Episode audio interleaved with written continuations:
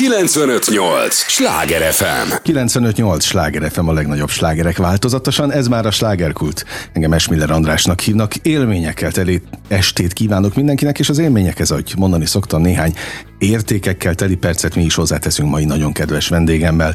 Fogják őt szeretni, mert rendkívül nemes ügyet képvisel. De mielőtt elárulnám, hogy kiről van szó, azt gyorsan elmondom, hogy tudják, ez az a műsor, amelyben a helyi élettel foglalkozó, de mindannyiunkat érdeklő és érintő témákat boncolgatjuk a helyi életre hatással bíró példaértékű emberekkel. Dr. Schultes Juditot pedig azért tartom példaértékű embernek, mert egy olyan küldetése van, ami nem mindennapi. Ő egyébként a Gézengúz Alapítvány alapítója és orvosigazgatója, hát szívből köszönöm, hogy itt van, és az idejét. Örülök, hogy jött. Mindenkit szeretettel köszöntök. És hát annak meg még inkább örülök, hogy, hogy egy ilyen missziót választott. Ugye nem véletlenül beszélgetünk, mert most az adás előtt két nappal volt a február utolsó napján a ritka betegségek világnapja. A Gézengúz alapítványnak pedig mondhatom, hogy ez a specialitása ilyen szempontból? Ez nem, egyik. Nem igazán a specialitása, de ritka betegekkel is egyre nagyobb arányban foglalkozunk. Tehát még egy ritka betegségről akkor beszélünk, hogyha a populációnak ezrelékében uh-huh. jelenik meg. Ugyanakkor nálunk ez már 10% az ellátottaknak a diagnózis csoportjában. 10%-ban kerülnek hozzánk, küldik a kórházak a ritka betegeket. Na, e- ezért mondtam azt, hogy specialitás, és bocsánat, hogyha félreérthető, mert én itt a környezetemben teszteltem, kérdezték, hogy ki lesz ma a vendégem, és amikor mondtam, hogy, hogy majd kegyed jön a, a Gézengúz alapítvány színeiben, akkor egyből mondták, ja igen, mert hogy ők azok, akik, és hozzá tudták mondani, hogy tehát már most egyre inkább oda csatolják. Elég sok helyen van szó erről, igen. Most kifejezetten a gerincvelői sorvadásban, idegsorvadásban szenvedő gyerekeknek az ellátása kapcsán hiszen a központi intézetünkben Budakalászon van egy medence, és a Betesda Kórház kifejezetten hozzánk irányítja a gyerekeket a génterápia utáni utókezelésre. No, szóval egy rendkívüli misszió, ahogy hallják a hallgatók is, de amikor ez az egész elindult, és elkezdődött, mi volt az eredeti cél? Elhangzott a felvezetőben, hogy választottam. Nem választottam, hanem kaptam ezt a missziót. Na, bocsánat. Nem Mert ugyanaz a kettő. A családunkban érintettek vagyunk. Uh-huh. Nekem a harmadik gyerekem született egy traumatikus szülésből, és szövődménye, a negyedik pedig koraszülöttként. És a harmadik gyermekemnek az ellátás folyamatában lázadtam föl egy kicsit, az ellen, hogy nagyon poroszosan, nagyon keményen foglalkoztak akkor még terápiás szemlélettel a gyerekekkel, és én ezeket a terápiákat megpróbáltam megszelídíteni, és hozzáadott értékekkel új mozdulatokat, új elképzeléseket, új módszereket, új eszközöket hozzárendelni, mert amikor a saját gyerekemet kezdtem el kezelni, mint gyerekorvos, akkor még klinikusként uh-huh. az egyes gyerekklinikának voltam az orvosa. Amikor született a harmadik gyerekünk, akkor nagyon látványos volt az ő fejlődése. És ahogy egyre több család csatlakozott hozzám, nézte és mutattam, hogy mit próbálj ki, úgy egyre szűkült az a paletta, hogy milyen eszközöket tudunk becsatornázni, ami játékossá teszi, ugyanakkor a pontos orvosi terápiás elveket nem téríti el. És így jött, hogy 1990-ben, amikor az alapítványt tettük, akkor jött egy gondolat, hogy a, az egyensúlyterápia az az alapja a mozgás és az értelem, figyelem, viselkedés változtatásának. Tehát az egyensúlyterápiával szeretnék a továbbiakban is segíteni a gyerekeknek, de nem volt elég eszköz, és ezért egy fél gömböt dolgoztam ki, akkor az világszabadalom uh-huh. lett, de a 90-es években, ahogy fejlődött a technológia és a, a terápia is egyre-egyre finomodott, úgy ezt az eszközt módosítottuk, és az is egy szabadalom lett, hazai és nemzetközi szabadalom, formaterv és Szívből gratulálok. Rajta. Köszönöm szépen. Sokat olvastam, mielőtt találkoztunk volna, és igaza van választás és a, a között, hogy kap-e az ember, vagy kap az ember valamit, de azon gondolkodtam, amíg vártam, hogy hogy aztán csak eldöntheti az ember, hogy ezt kiterjeszti-e a többi gyerekre, és, és misszióként kezeli, hogy onnantól kezdve segítsen többeknek, vagy, vagy, vagy ezt saját családon belül, belül tartja. Az egy választás volt, vagy egy döntés, ugye? Ö, nem, nem, én azt hiszem, hogy már az anyamékben orvosnak születtem. Ja, értem, oké. Okay, Tehát az okay. alázat és az elkötelezettség az, az, Tehát az, annyira az a genetikámban volt. van, édesapám is Aha. családorvos volt, és abszolút természetes volt, hogy hogy segíteni szeretnénk a többi embernek, uh-huh. a családnak. És ahogy a lányom megszületett, onnantól ez egy egyenes út vezetett ahhoz, és hát kaptam úgy látszik ahhoz megfelelő talentumot, hogy ne csak egy eszközt, hanem egy módszer is kidolgozódjon a kezem alatt, ez a neurohidroterápia. Uh-huh. Nagyon fontos témákról és, és területekről beszélgetünk, ezt most a hallgatóknak mondom. Ugye az az alap, hogy február utolsó napja a ritka betegségek világnapja, ez az apropó, amely kapcsán beszélgetünk, de azt elmondanám, hogy a ritka betegségek közé tartoznak például a génterápiára szoruló izomsorvadásos betegek is, a Betesda kórházról már beszéltünk, ugye utánok követően a Gézengúz Alapítvány látja el a neurohidroterápiával és a szükséges mozgásterápiával, pszichés támogatással, gyógypedagógiai megsegítéssel. Hol tart most egyébként a, a, a Gézengúz, a, a, ha most visszatekintünk a, az útvonalon, a mérföldköveken? 33 éve alapítottam. Szívből gratulálok ehhez is. Köszönjük, és ma öt központunk van. Az országban egy országos ellátóhálózat lettünk, akkor a gyerekkori intervenciónak a legnagyobb intézet hálózata, a legnagyobb betegforgalommal és esetszámmal. Azon kívül az eszközt és a módszert már kórházakban is alkalmazzák, így kifejezetten a Kecskeméti koraszülött ellátásba csatornázták be, és ők kérték, hogy alakítsunk ott ki egy bézengó szobát, úgyhogy ilyen értelemben hat helyen található meg így csapatban az eljárásunk, gondolkodásunk, módszerünk. Nem véletlenül kérdeztem ezt sem, hogy hol tart most a, a gézengúz, és főleg inkább a, a tudatosságra értettem a, a kérdést. Az emberek, akik érintettek, ebben. Pontosan tudják, hogy hova kell fordulni? Tehát az elmúlt 33 év az, az nem múlt el nyomtalanul olyan szempontból, hogy beégett a, a, az érintettek tudatába, hogy merre kell fordulni? Tehát még a, a és most elsősorban azokat a civil szülőket kérdezem, én is ugye szülő vagyok, két gyermekes édesapaként, hogy, hogy én tudnám-e, hogy hova kell menni első körben? Alapvetően hogy kell hozzá a szakember segítsége? Hogy merre Alapvetően az alapellátóknak a, az elsődleges kapuja az, amin belép a család, és a védőnő rendszeresen találkozik alkalmanként a családokkal, akiknek van egy, egy tesztsoruk, uh-huh. amit a szülőkkel vesznek föl, hogy hogyan fejlődik a papa, és ők az első jelzők, akik jeleznek, hogy a házi gyermekorvoshoz is kell fordulni, és hogy milyen ellátórendszer áll az ő szolgálat, szolgálatukra. A pedagógiai szakszolgálatok alapvetően próbálnak és igyekeznek ellátni minden csecsemőt és kisgyermeket, de azt látjuk, hogy egyrészt nagyon nagy a száma a szükségletnek, tehát óriási szükséglet van arra, hogy komplex ellátást kapjanak a gyerekek, családok, és a szakszolgálatoknak a munkatársi állománya nem mindig teljes, és nem mindig tudják időben fogadni a gyerekeket.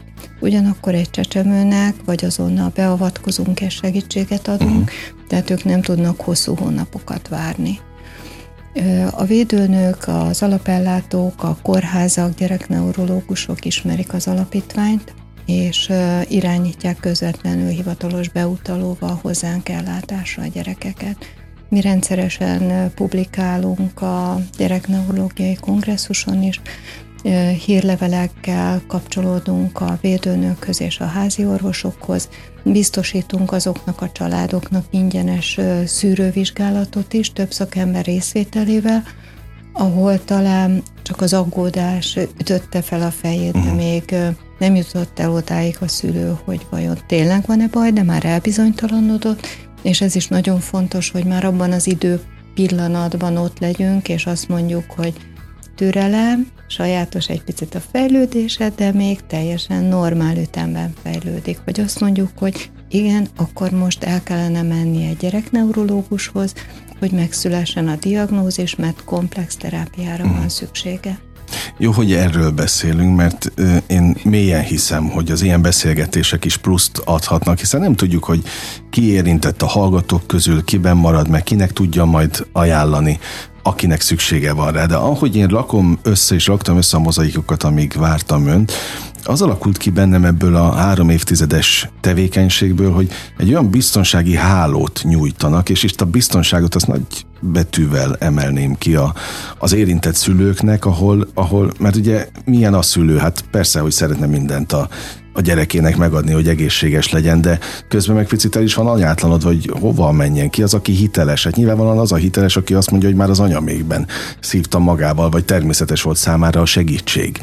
Az meg nagyon ritka manapság ebben az űrzavaros világban. Szóval itt a biztonság szót emelném ki, és ezt tapasztalják egyébként, hogy ott, ott biztonságban vannak, a, vagy biztonságban érzik magukat a szülők a Gézengúz kötelékében, vagy a környékén?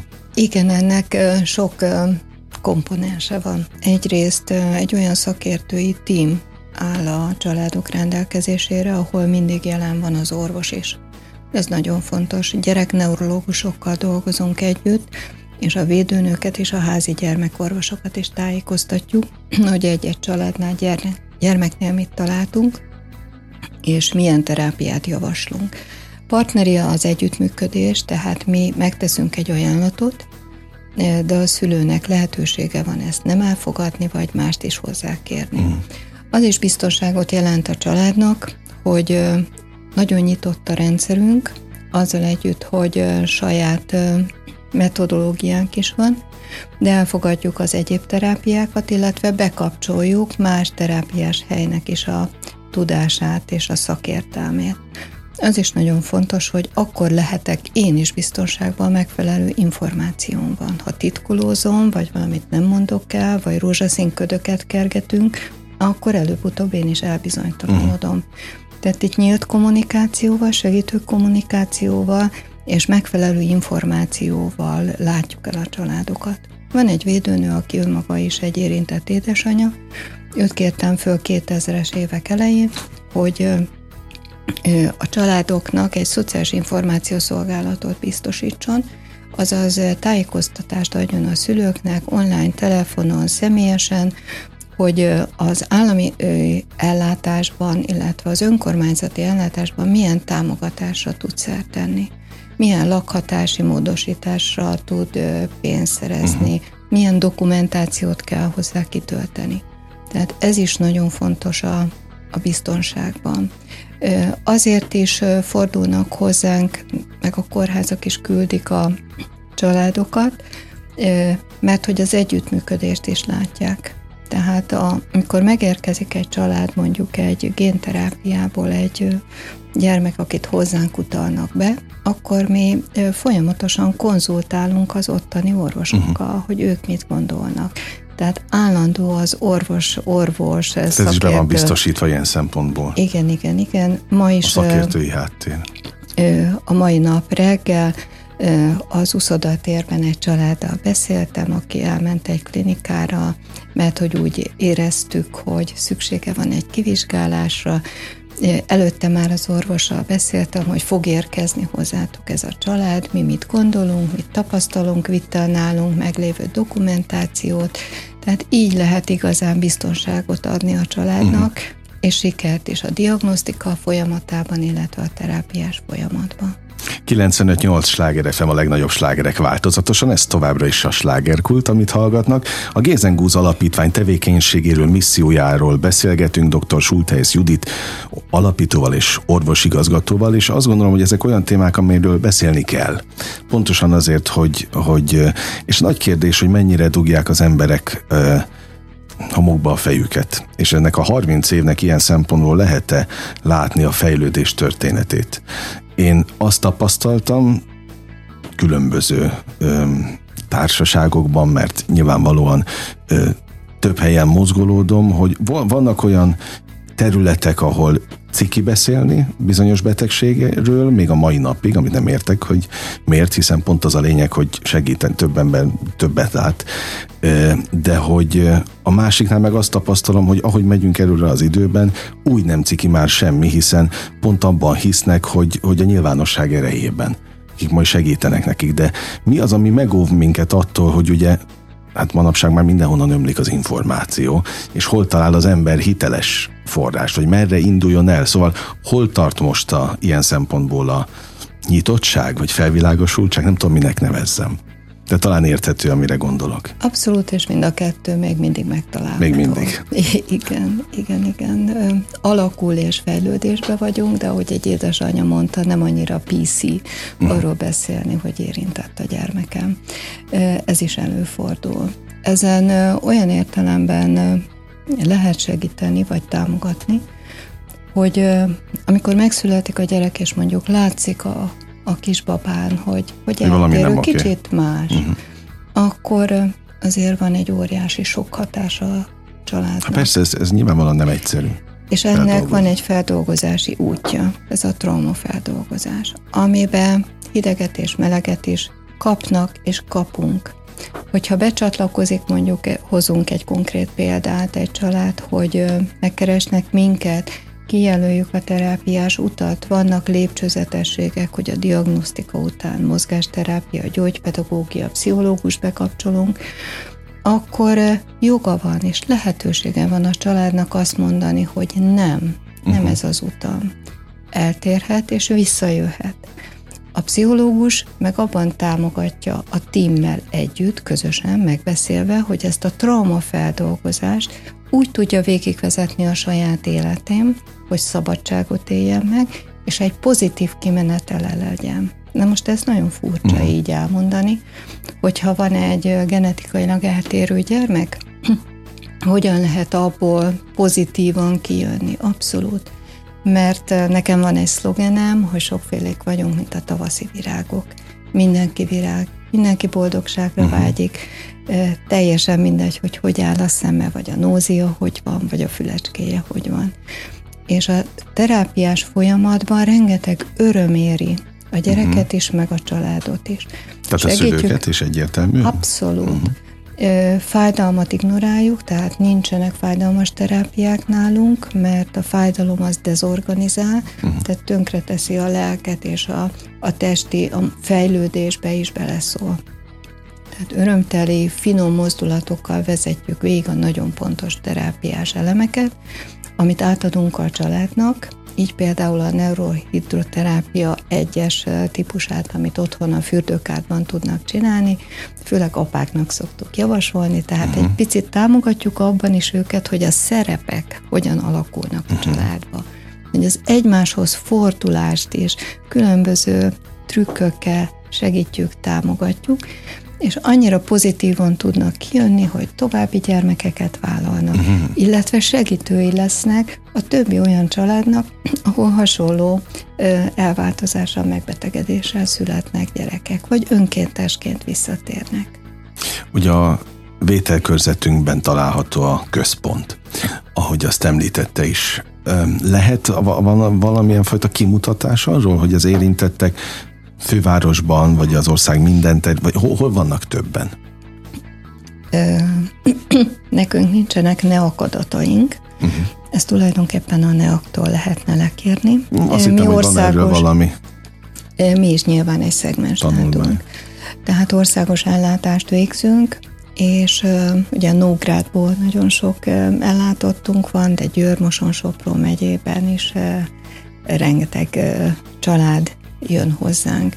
Tehát mi azért inkább az észak-magyarországi uh-huh. ellátók vagyunk, mondjuk Somogyból már kevesebb gyerek jön. De hogyha Somogyból, mert ilyenre is van példa, vagy Zalaegerszegről, vagy Gyuláról érkeznek, akkor a központi intézetünkbe nagyon nehéz volna megoldani az ambuláns ellátást. Kialakítottunk egy apartmont, ahol heti intenzív terápiára be tudnak költözni a családok, és ezen az egy hét alatt a diagnosztikán végig megyünk, és a terápiák beállításán. Uh-huh. És ezeket tükörnapok, tükörhetekben ismételjük, és így tudjuk a helyi ellátókat bekapcsolni, uh-huh. vagy végig kísérni az ő fejlesztésüket, terápiájukat. Ami a mi specialitásunk egyébként, az alapvetően bárhol vagyunk az országban, vagy bárhonnan jönnek gyerekek, a nulla és két éves kor. Tehát a két éves kor feletti korai fejlesztők már felkészültek arra, hogy egy két éves gyermeket el tudjanak látni, de az igen korai időszakban a mi metodikánkkal lehet nagyon jól jó eredményeket elérni a terápia és fejlesztés folyamán. Nekem itt ugye ebben a műsorban az a szerepem, hogy minden fajta hallgatót képviseljek, azokat is, akiknek nincs gyerekük, és nincsenek feltétlenül érintve. Az ő kedvükért legyen kedves akkor beavatni ebbe minket, hogy nullától kettő éves korig egyértelműen kiderül egy gyereknél, hogy, hogy ritka betegségben szenved? Ö, igen. Jó, tehát ez egyértelmű. igen, reméljük. Van olyan, amikor látják az orvosok, hogy, hogy mi lehet, de a genetikai vizsgálat negatív lesz. Uh-huh. És a genetikusok rendszeresen javasolják, hogy igen, ők is látják, meg kell ismételni ezeket a vizsgálatokat és akkor kiderül. Van egyébként, hogy óvodáskorban kapják meg a diagnózist. Na, én nem Tehát azért kérdeztem. ez előfordul. Sok ilyet tapasztaltam szintén, és ö, szintén a környezetemben volt egy ilyen, hogy nagyon sokszor azt látom, hogy nem akarnak a szülők sem tudomást venni arról, amiről már rég tudomást kellene venni. És ilyenkor a többi családtag meg úgy tördeli a kezét, hogy szóljak, ne szóljak, mi legyen, hogy legyen, küldjem őket, ne küldjem, de akkor megsértődnek amiről az előbb is beszéltünk, hogy még mindig vannak, akik nem. Igen, Családon belül uh-huh. sem. De azért itt nem annyira szükséges a ritka betegekre fókuszálni. Tehát uh-huh. ahol ez előfordul, akkor erről most lehet, hogy sokan felkapják majd a telefont, és rám csörögnek, hogy ezt nem kellett volna elmondani. De én azt gondolom, hogy a korai időszakban a születéstől egy éves korig, ha nem figyelünk oda egy regulációs zavarra, egy feszülésre, egy folyamatos bukásra, egy alvás ébrenlét nehezítettségre, ha ezeket lesöpörjük az asztalról, mint, mint mondjuk ritka betegekkel foglalkozók, akkor súlyos szakmai hibát követünk el, mert ezekből a gyerekekből ki tud alakulni, ki tud alakulni, vagy alakulhat egy figyelemzavar, egy magatartászavar, egy viselkedésregulációs zavar, csak azért, mert hogy nem volt értő figyelem, értő kommunikáció a kisbaba jelzéseire a szülők és a szakemberek között. A magyar statisztika nem annyira pozitív. Ugye 10%-a a gyerekeknek koraszüléssel, koraszülöttként érkezik de nagyon sok olyan apró oxigénhiány, agyvérzés, vagy bármilyen fertőzés kapcsán idegrendszeri fejlődésbeli eltérés alakul ki. Ezt amint lehet föl kell ismerni, és ki kell mondani. És a szülőket bátorítani arra, hogy azokban a terápiákban meglelik az örömöt, és hogyha kitartóak, akkor tényleg szépen eliminálhatóak ezek a tünetek, és teljesen tünetmentesé lehet tenni a gyerekeket. Ez egyébként egy világméretű változás, hogy egyre több eltérő fejlődésű gyereket vesznek észre, vagy születik, uh-huh. tehát ilyen értelemben már nem ciki erről beszélni. Az fontos még, hogy a szülőket abban kell segíteni az alapellátóknak is, hogy a megfelelő helyre kerüljenek. Tehát olyan terápiát ne kapjanak, amire nincsen Nincs szükségük. szükségük. Olyan helyre ne menjenek, ahol megígérik, hogy meggyógyítják, de valójában teljesen feleslegesen uh-huh. kap olyan terápiát, ami esetleg még rossz, negatív megtapasztalással is. De volt egy nagyon fontos mondat a kijelentés az előbb, hogy tünetmentessé lehet őket tenni, és azt gondolom, hogy ez a lényeg. A tünetmentesség mellett azt mondom, hogy gyógyítani is lehet. Hát na, az meg még Az agy nagyon plastikus. Úgy alakítjuk tulajdonképpen, ahogy csak tudjuk uh-huh. a terápiás szempontból. Ha van egy kis babának agyvérzése, akkor egy agyterületen ott elakadnak az idegsejtek közötti kommunikációk. Ezen is lehet segíteni. Hogyha megfelelő terápiás csomaggal, és tényleg több szakembernek az összefogásával egy olyan vesztibuláris, az az egyensúly terápiára épített ingercsomagot állítok össze, akkor ezek az idegsejtek elkezdik keresni egymást, elkezdődik a kommunikáció, ö, olyan hormonok szabadulnak föl, ami segíti az újra kapcsolódását az idegsejteknek, uh-huh. és ezáltal át tudják venni vagy más területek, vagy pedig újra szövődnek azok a kapcsolatok, amik az akkori bevérzés vagy oxigénhiány következtében megszakadtak. Csak ismételni tudom magam, rendkívül fontos témákról beszélgetünk, és örülök, hogy itt van, őszintén mondom, rengeteg kérdésem van még, de hát hogy van a mondás? Jó társaságban repül az idő, képzelje, hogy az első rész véget is ér, de nem menjen sehova. E, folytatjuk a műsort, és a hallgatóktól is ezt kérem, a, az értő figyelmük az a legfontosabb, adják ezt nekünk a következő fél órában, és egy lélegzetvételnyi szünetre megyünk csak el, aztán folytatódik a slágerkult. 958! Sláger FM! Mondtam, hogy nem kell sokat várni, már is itt vagyunk a következő résszel. 95-8 sláger a legnagyobb slágerek változatosan. Ez már a második része a slágerkultnak. Örülök, hogy itt vannak, és annak is nagyon örülök, hogy dr. Schulteis Juditot, alapító orvosigazgatót köszöntöm nagyon szeretettel, és itt maradt velünk a Gézengusz alapítványtól. Nagyon-nagyon fontos témákat érintünk, ezt nem győzöm hangsúlyozni, és azért is örülök, hogy jött, és erről végre őszintén tabuk nélkül lehet beszélni, mert, mert még mindig azt mondom, hogy vannak olyan tabunak számító témák, de hát ön is megerősített ebben 2023-ban is, aminek nem biztos, hogy lennie kellene, pedig azt az időszakot éljük, amikor mindenki nyíltan mond mindent elvileg, most már annyi platformban hozzá, de hát mennyivel nehezebb volt az önök helyzete korábban, a, ha most visszatekintünk a 30 évre, amíg nem volt ilyen a technika, és mennyire fontos a technika az önök területén és tevékenységében. Nagyon sok lehetőséget ad a családoknak is, meg nekünk is.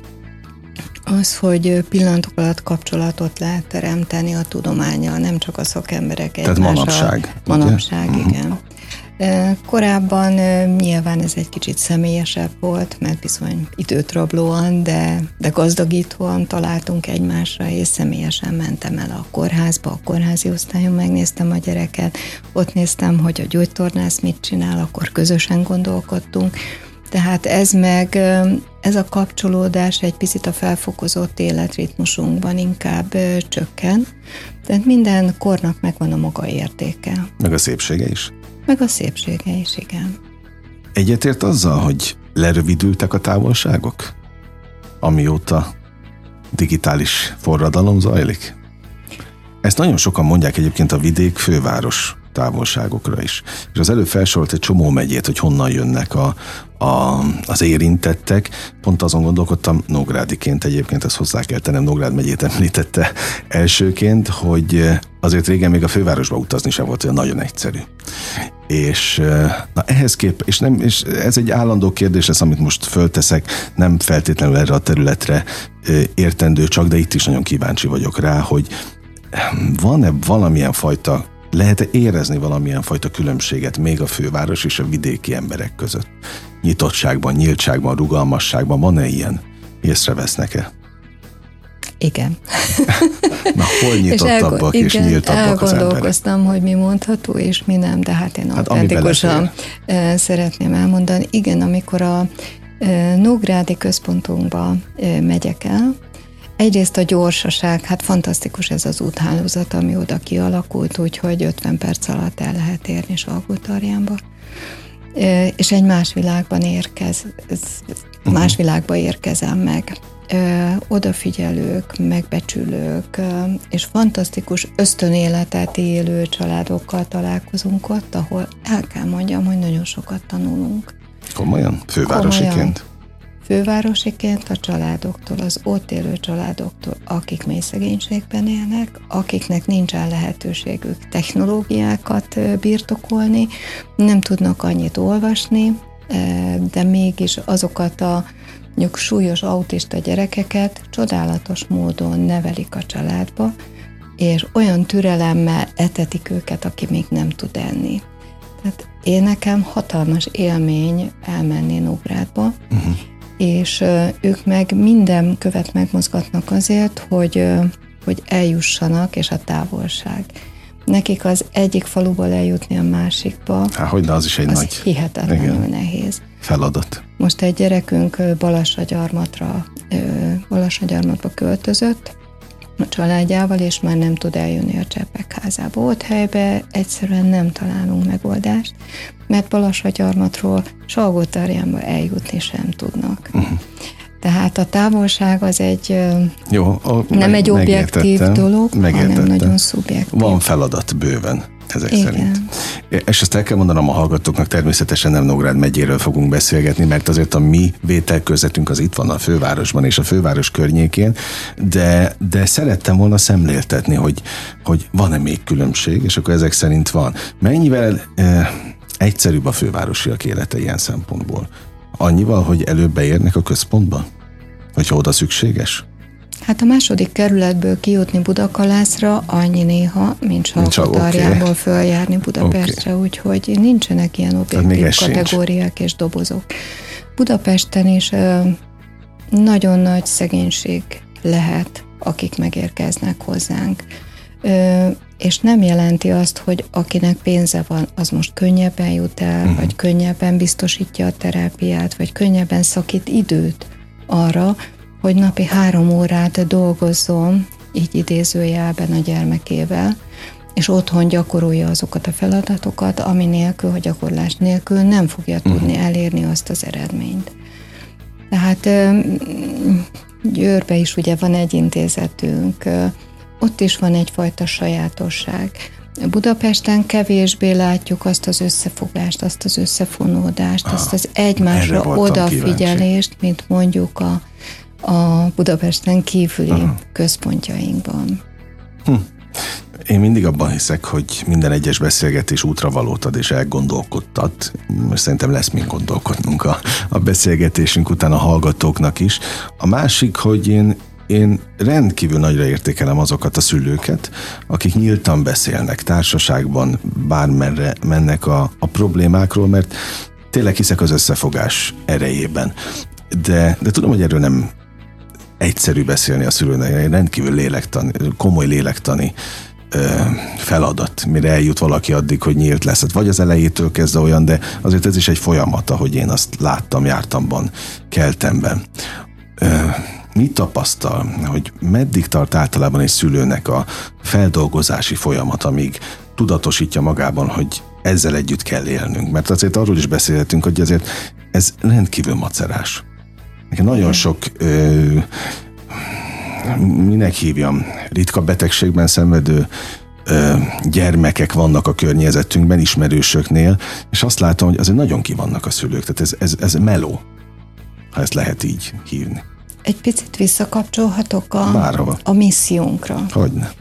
Amikor én, mint érintett, mentem különböző intézetekbe, engem nagyon nyomasztott az, hogy ott csak beteg gyerekek vannak. Uh-huh. Családok nincsenek, csak beteg gyerekek. Beteg kéz, beteg láb, uh-huh. és kezelések vannak. És amikor az alapítványt ö, ö, megalapítottam, akkor elkötelezett voltam abba, és ezért is Gézen Guza neve, hogy nem, a, nem rólam szól, nem a saját nevemről szól, uh-huh. hanem arról szól, hogy ők ugyanolyan gyerekek, ugyanolyan boldogok és csínytevők lesznek, akkor is, hogyha mozogni nem tudnak. És ezt hogy tudom elérni? Úgy tudom elérni, hogy hiszen az én harmadik gyerekemnek is volt már két testvére, hogy bekapcsolom őket, hogy az egészséges gyerekek is jelen vannak azokban a csoportos ellátásokban, ahova a ritka beteg, vagy bármilyen beteg gyermek kezelésre jön, van egy kontrollcsoport, akikkel együtt dolgozik, egy egyharmad, egy negyed egészséges csapat, Ez azért fontos, mert gyakorlás van. Amikor a, az intézeten belül megérkeznek a heti intenzív terápiára, és bent laknak, és ott kapják meg a napi három-négy terápiás alkalmat, közben találkozik más családdal. Látja, hogy beszélgetünk, mi látjuk, hogy hogy él, ki jöhet. Tehát egy közösséget alkotunk a hálózaton belül, tehát nincs csak diagnózis a gyermek, hanem a csoportokon, a vízben is, a medencében, mindenhol ott vannak az egészségesek, akik támogatják a családokat, szülőket is abba, hogy tudják egy kicsit kifordítani az arcukat a saját problémájukról, hogy kommunikáljanak. Uh-huh. Az intézeteinkben nincsenek felcímkézve, hogy hol a mosdó, hol van a szakrendelő, kinek mi a szobája, mert nem erről szól. Nálunk ez, ezek az intézetek családi otthonok, és ahhoz kommunikálni kell, mint ahogy amikor vendégségbe megyünk, hogy ne haragudj, a mosdóba szeretnék uh-huh. kimenni, hol találom. És ez már egy nyitás. Tehát a kommunikáció az alapja annak, hogy ez az egész traumafeldolgozás minél kevésbé hordozza azokat a hullámvölgyeket, hmm. amiket meg a egyébként amik egyébként megjár az ember, hmm. mert bármilyen közeg, bármilyen terápia, bármilyen pszichológus, ez mindegyikünknek a saját traumatikus útja, amiből, ahogy mondjuk, posztraumás növekedéssel mm. tudunk ö, kijönni. És mi a helyzet a, akkor nevezzük így egészséges gyerekekkel, ők elfogadók? Mit tapasztal? Igen, nagyon elfogadók, mert hogy nem fókuszálunk, nem szegregáljuk uh-huh. ezeket a gyerekeket. Tehát nincsenek irányítva ők sem, ez a lényeg. Nincsenek befolyásolva. Nincsenek, nincsenek. És a, a családok, mivel ezt a megközelítést látják, már az ő barátaik, a barátnőik szeretnének jönni, mert azt is látják, hogy lehet, hogy a lábát nem úgy tudja mozgatni, négy kézláb jár, pedig már járhatna, de hogy milyen vicces, mennyire jól beszél, mennyire mhm. gazdag énekeket hallgat. Tehát egy-egy sérüléssel is akár messzebbre tudnak eljutni ezek a gyerekek, mint az egészséges sorstársaik. Ezért nagyon kedves a baráti körüknek, a testvéreknek, a rokonoknak, hogy ők is szeretnének jönni egészséges mintának, mert tudják, hogy mennyire fontos az ő gyereküknek megmutatni az elfogadásnak ezen platformját. Hát akkor hadd kérdezzek valamit. Nagyon ritkán tudok ilyen kérdéseket föltenni másoknak, és örülök, hogy megjött a szakember, aki ebben tud segíteni, bár csak részben kapcsolódik a témához, hogyha tapasztalunk ilyet a környezetünkben, illik erről beszélni nekünk? Tehát nekünk illik a témát elindítani? Miért ne illene? Már a kérdésre is visszakérdezek. Oké, okay, én örülök neki, csak nekem volt egy esetem korábban, amikor azt mondta nekem egy riporter volt ő is, hogy egy levágott lábú emberhez elkeveredett, és megmerte tőle kérdet, azzal nyitott, hogy mi történt. És azt mondta az illető, hogy végre valaki ezzel kezdi, Igen. mert hogy általában nem merik megkérdezni, Igen. hogy hallgat mindenki, meg jó pofiznak, de hogy az rosszabb az illetőnek. Tehát, hogyha ilyet tapasztalunk, akkor, és nyilván nem a gyereket fogjuk kérdezgetni, hanem a szülőt, akkor azt, azt az, az nem ördögtől való. Sőt, tényleg segít. De az érintett személyeknek is kell egyfajta szemkontaktus nyitás.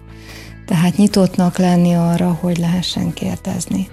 Nálunk a központi intézetben több olyan család is van, akik édesapa vagy édesanyja vagy mindkettő mozgássérült, illetve kerekesszékkel érkezik. Uh-huh. És ővelük nagyon érdekes beszélgetni, még várakoznak a gyerekre, vagy jönnek konzultációra, hogy ők hogyan élik meg, és nekünk is fantasztikus látni, hogy amikor megérkeznek a saját gyerekükkel, hogy ellátásra szorul, hogy az ő életük hogyan alakul az alatt az idő alatt, még a gyerek hozzánk jár terápiára. Uh-huh az ő kommunikációjuk, a viselkedésük megváltozik. Újra bátran kinyílnak, beszélnek, véleményt alkotnak, kérdeznek. Ez számunkra is nagy öröm, hogy még a szülőkben is van lehetőség a változásra. Nincs titok, én nagyon tabu ellenes vagyok, mert akkor eltérünk a magunk autentikus lényétől, lététől.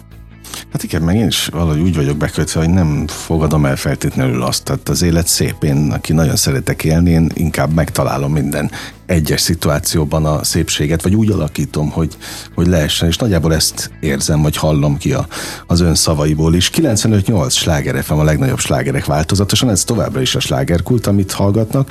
A Gézen Gúz alapítvány tevékenységéről, missziójáról beszélgetek az alapító orvosigazgatóval, dr. Schulteis Judittal, mindig úgy izgulok, hogy ki tudom már mondani a nevet, de sikerült eddig, ugye? Hál' Istennek.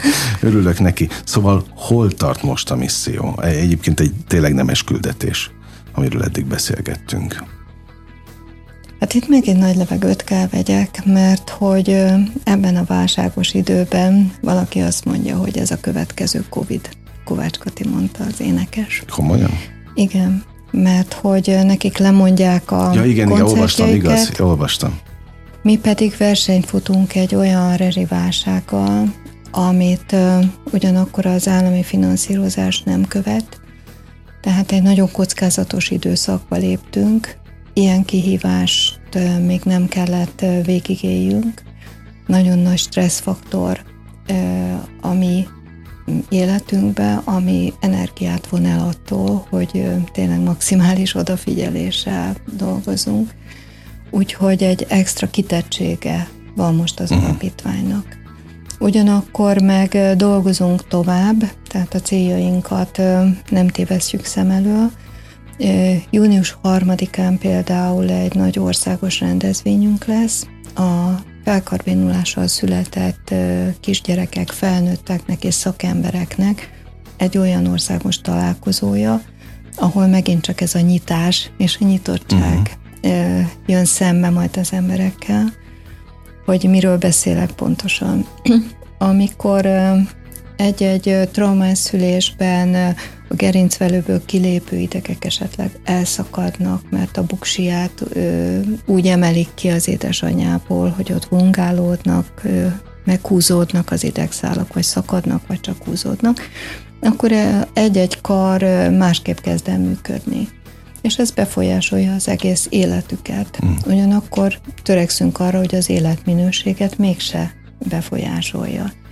És nagyon fontos, hogy hogyha egy jobbkezes kisbaba, aki így születik, a jobbkezes érült, ő akkor is a jobb kezen nyújtson majd kezet, vagy, vagy bátran vegyen föl egy spagetti pántos pólót, hogyha egy kislány, vagy a fiú bátran menjen el vadásznak, hogyha szeretne. Uh-huh. Tehát azok az eltérések ne akadályozzák meg azt az életcélt vagy életstratégiát, amit szeretne választani magának, csak a terápiás eljárásokkal támogassuk meg, és amiért fontosak ezek a két évente megrendezett, most a Covid alatt nem volt, megrendezett plexus napok, mi ezt így hívjuk, hogy az az orvos is találkozik már a felnőtt kori plexus sérültel, meg az, az a sebész, aki operálta a pici babakorába, hogy azok a terápiás megközelítések milyen eredményeket tudnak uh-huh. kihozni a gyerekből és a családból. Erre nagyon jól ránézni. Egy óriási megtapasztalás és inspiráció arra, hogy a tudományos munkánkat e, folytassuk, és mindannyian közös gondolkodásban segítsük ezeket a gyerekeket. Azért merem megkérdezni, mert azt mondta, hogy ön is érintett. Aki, tehát szülőként érintett, annak válhat természetessé, hogy ez van, és ezzel ez már az életünk része? Tehát ez megszokja a szülő? Nem megszokásnak mondanám, de abszolút, igen, teljesen természetes. Na tehát akkor ez nem úgy zajlik, hogy eltelik x idő, és akkor vagy egyébként igen, van kiborulás is? Hogy én miért kaptam ezt? A sorstól? Vagy tényleg válhat úgy természetes, hogy ez van, és akkor onnantól már nem foglalkozunk az, hogy mi miért volt. Hát nekem az elején volt ez az összetöretés, mert hmm. olyan kemény mondatokat kaptam, és olyan hirtelen, meggondolatlan diagnózisokat és következtetéseket, amitől én abszolút összeroppantam. De ez azért látva a gyerekeimet, a családomat, a férjemet, ez nagyon rövid idő volt, uh-huh. tehát nagyon hamar találtam meg, vagy kaptam azt a e, szálat, amiben bele tudtam kapaszkodni, és leginkább a gyermekemnek a fejlődése, a mhm. mindennapi alakulása biztatott arra, hogy csinálni, csinálni. Utána már nem volt összeroppanás, hiszen belefolyt ez a szál az alapítvány életébe, és több ezer családnak az életébe. Jó, hát a kapaszkodó kell az, az mindig kell, de emlékszem, nekünk azt mondták a lányunknál, hogy nem fog tudni majd rendesen beszélni, mert any, meg majd logopédus, járjon speciális iskola, mindent mondtak, hát, és azt mondtuk, hogy ezek össze-vissza beszélnek, majd nem lesz itt semmi, és tényleg tökéletesen beszél. Tehát, hogy, hogy ez meg a másik, amiről pont ezért kérdezgetem, hogy akkor kinek higgyen az ember.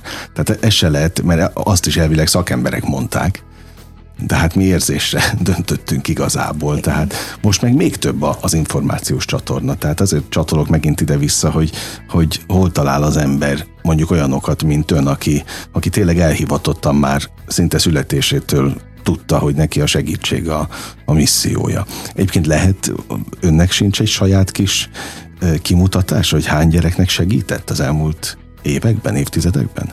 Hát, ahogy mondják, kisvárosnyi gyereket láttunk Na. el de hát nem egyedül, hanem hát oké, természetesen egy év után a már okay. csatlakoztak hozzánk, és kérték azt, hogy hogy mutassam meg, nyilvánuljak meg a gondolkodásomban, és akkor így csatlakoztak hozzám a munkatársak. Tehát most 69 munkatársal dolgozunk együtt a hálózatba, és mindenki fantasztikus odaadással dolgozik. Tehát mindenkiben megvan az az elhivatottság, ami önben? Igen. Látja igen. magát? Másokban? Igen, ez nagyon jó érzés, igen. Aha, na hát ez a lényege igen. az egésznek. De arra is visszacsatolnék, hogy ezek nem kapaszkodók, hanem ö, tényleg egy olyan életút, amivel egymást tudjuk gazdagítani. Uh-huh. Tehát mi gazdagítjuk a családokat, a családoknak ezek a visszacsatolásai, vagy a sikerei, ezek fantasztikusak. És mennyire hálásak a szülők? Kifejezik-e, visszacsatolnak-e egyáltalán? Mi, mit, vannak-e csillogó szempárok? Tehát mi, mi az, az igazi sikere vagy visszacsatolása a munkának? A gyógyulások inkább? Minden, de mi nem arra vágyunk, hogy nagy csokrokkal köszönjék meg. Hmm, Nekünk okay, az sejtettem. is egy pozitív visszacsatolás, és most én nagyon furcsát mondok, és egy ír lelkész tanított meg minket erre a mentálhigiénés képzésen, amit ugyancsak elvégeztem, hogyha egy szülő ránk vágja az ajtót, akkor az is egy eredmény, mert eljutott a traumafeldolgozásban egy következő szintre, uh-huh. és legyünk türelemmel, mert vissza fog térni. Ez egy fantasztikus türelmi idő. Egyébként arra is visszacsatolok, hogy nagyon kell bízni a családoknak a megérzésébe. A szülőknél jobban ismerő ember nincsen, hiszen ők vannak a gyerekükkel, Igen. és ezek a belső ösztönös érzések, ugye a tudomány, az internet, próbáljuk elnyomni. És nekünk türelmesen föl kell hozni ezeket az ösztöni érzés, ösztönös érzéseket, és akkor ennek mentén türelmesen kísérni a családokat, és a dozírozás nagyon fontos, hogy egy-egy terápiát milyen mennyiségben adok, kicsit elveszek, kicsit gyógypedagógiát adok, na most egy kis pszichológiát, a Sláger fm vagyunk, és azt mondom, hogy én mindig a zenéhez hasonlítom uh-huh. a terápiát. Hogy ha megfelelően komponálom a ritmust és a hangokat, akkor egy harmónia jön ki, és ez a siker. Uh-huh a családok számára. Tehát mi nem a hálára vágyunk, hiszen mi boldogok vagyunk attól, ha egy picit is hozzá tudtunk tenni az ő életükhöz, és azt látjuk, hogy egy csodálatos zenemű alakul uh-huh. ki az ő életükbe. És együtt maradnak, nagyon kevés a vállása a hálózatunkon Hú, de jó ezt belül. Na, szuper. Mert a szereposztásban is ott vagyunk, az apáknak nagyon-nagyon nagy a bevonódása, vannak ilyen apás csoportjaink, és egyébként a délutáni esti neurohidroterápia csoportunkban főleg apák vannak, és erre így késztetjük is a családokat. És van egy-két olyan titok, amivel hogyan lehet egymásnak, az édesanyjának, az édesapának megmutatni egymáson egy-egy gyakorlatnak az érzését. Uh-huh.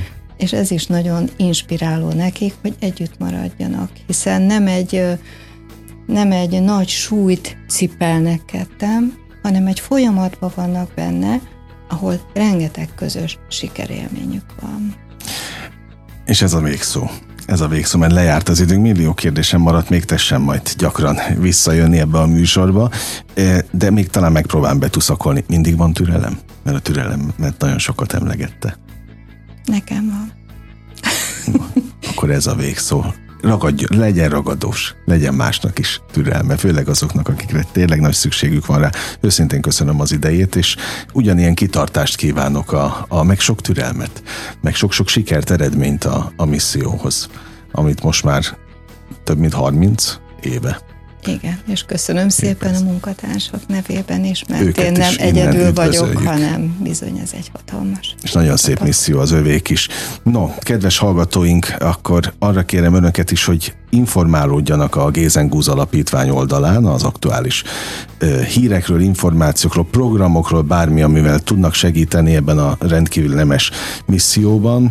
Dr. Schulter Juditnak köszönöm még egyszer az idejét, önöknek pedig a megtisztelő és kitüntető figyelmüket. Most ugyan bezárjuk a slágerkult kapuját, de ne felejtjék, holnap ugyanebben az időpontban ugyanitt újra kinyitjuk élményekkel és értékekkel teli perceket, órákat kívánok mindenkinek az elkövetkezendő időszakhoz is. Engem Esmiller Andrásnak hívnak, vigyázzanak magukra. 958! Sláger FM!